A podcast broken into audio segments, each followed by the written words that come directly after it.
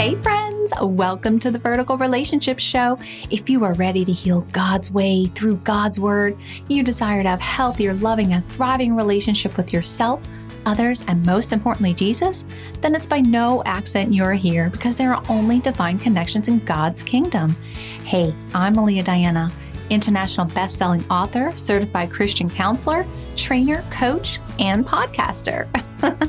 yes, I'm all faith-based. I believe a vertical relationship with Jesus changes everything. This is about a personal relationship, a vertical one, not a religion. I'm authentic, real, honest, and there is no fluff here because I desire for you to have permanent healing for that wounded soul, not just temporary band aids that don't last. Hey, God wants you to have a well rounded and balanced life. So grab your coffee, your Bible, or just kick back, relax, and enjoy the show.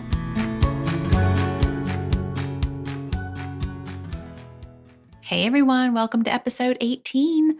Did you say I do to the unbeliever? Today, we're going to talk about five truths to cope living with that unbelieving spouse.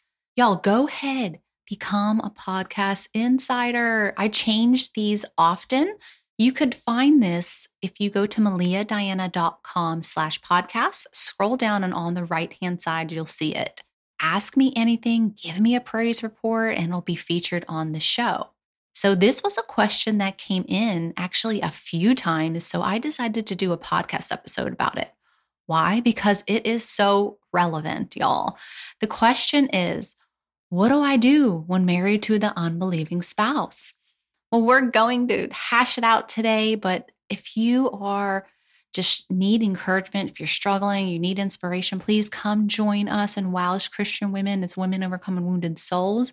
These are such incredibly tough times we're living in, and we need each other to help lift each other up and not tear down. So go join. Okay, first off, I want to start off by saying I am truly sorry you have found yourself in this position. My heart goes out to you and how frustrating that can be. You know, although I did not marry an unbelieving man, I did date men who were not rooted in Christ. This is why I'm so passionate about teaching this in my equally yoked dating method coaching program so I can prepare that woman to properly prepare herself for that equally yoked marriage.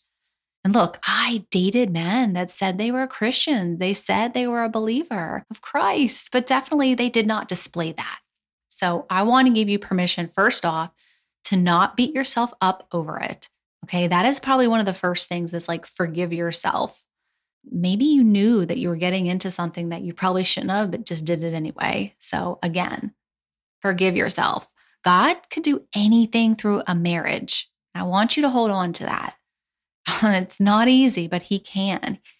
We always have to go back to God's word and not what others are saying, right?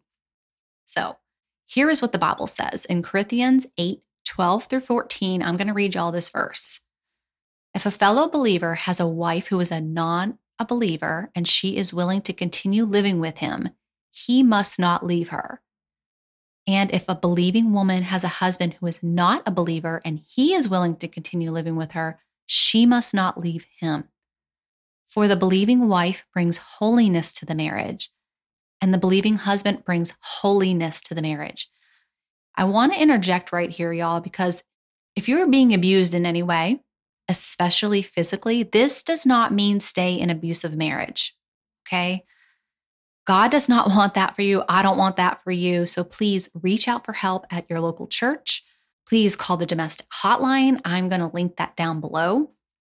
But if a husband or wife who isn't a believer insists on leaving, let them go. In such cases, the believing husband or wife is no longer bound to the other. For God called you to live in peace, Okay, I'm going to interject again here. This does not mean run off because it gets hard. Y'all, marriage is hard. Anybody that tells you marriage is easy, it is hard work. It's hard work, but it is such a blessing from the Lord.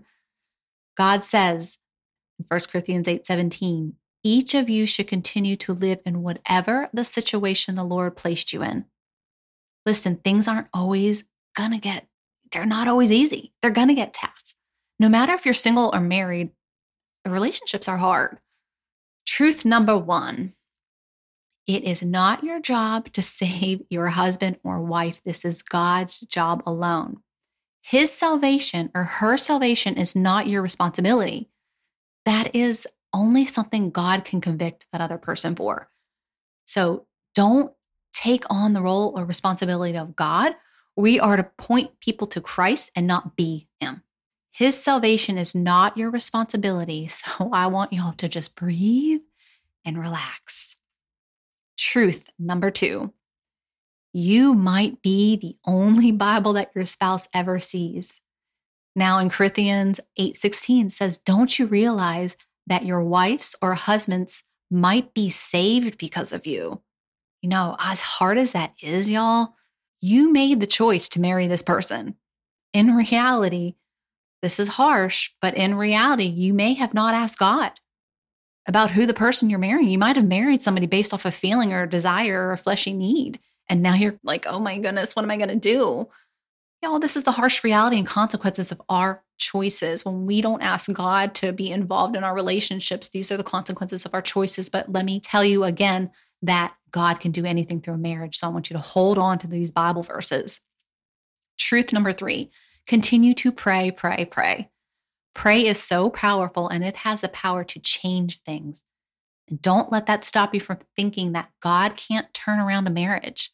Don't go based off somebody else's journey. Your journey is your journey alone. It is not mine. It's not that other person's down the street. It's not your family members. It is yours. Pay attention to what God is telling you to do in this situation. Truth number four stop shoving hurtful words down their throats. We are to be an example of Christ and live a life that is a pure testimony to what God is doing in our life. What a relationship will, you know, what it looks like. We learn by example, y'all. We learn not just by words, but by actions. And truth number five get to the root of the unbelief. This can help both men and women understand the unbelief. What's behind it? Why? Why are they not believing? What is restricting them from loving on God like you are?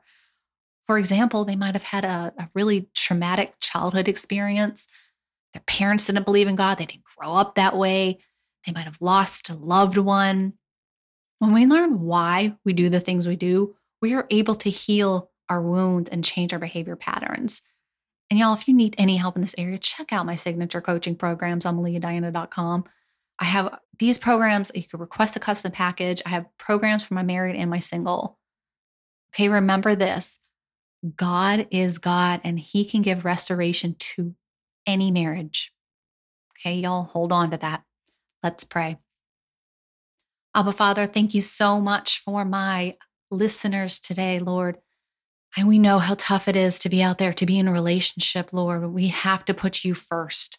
First and foremost, we have to come to you for our decisions to be the pure testimony that you need us to be for our unbelieving spouse, Lord. Help us, give us the knowledge, give us the wisdom, give us the grace to just live out how we're supposed to live and stay hyper focused on you, Lord. Stay hyper focused on you. I ask that anybody who doesn't know you, Lord, that in a deep, intimate way, that they come to know you they ask for forgiveness of anything they're holding on to, Lord, and that you you are our holy creator and you could do anything through a marriage, through singleness, through anything, Lord.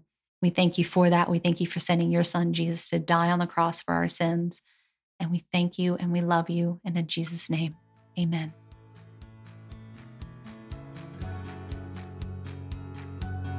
Did you know with your help, we can spread the love of Jesus together? Real quick, if you found value, this resonated with you, or this helped you in any way, head on over to iTunes, subscribe, and leave a short review. Let's help further God's mission together. Yes, you can be a part of growing God's kingdom and helping lost souls too. Get to know more of my heart on meliadiana.com. May God bless your path, my friends. Thank you for listening. Blessings.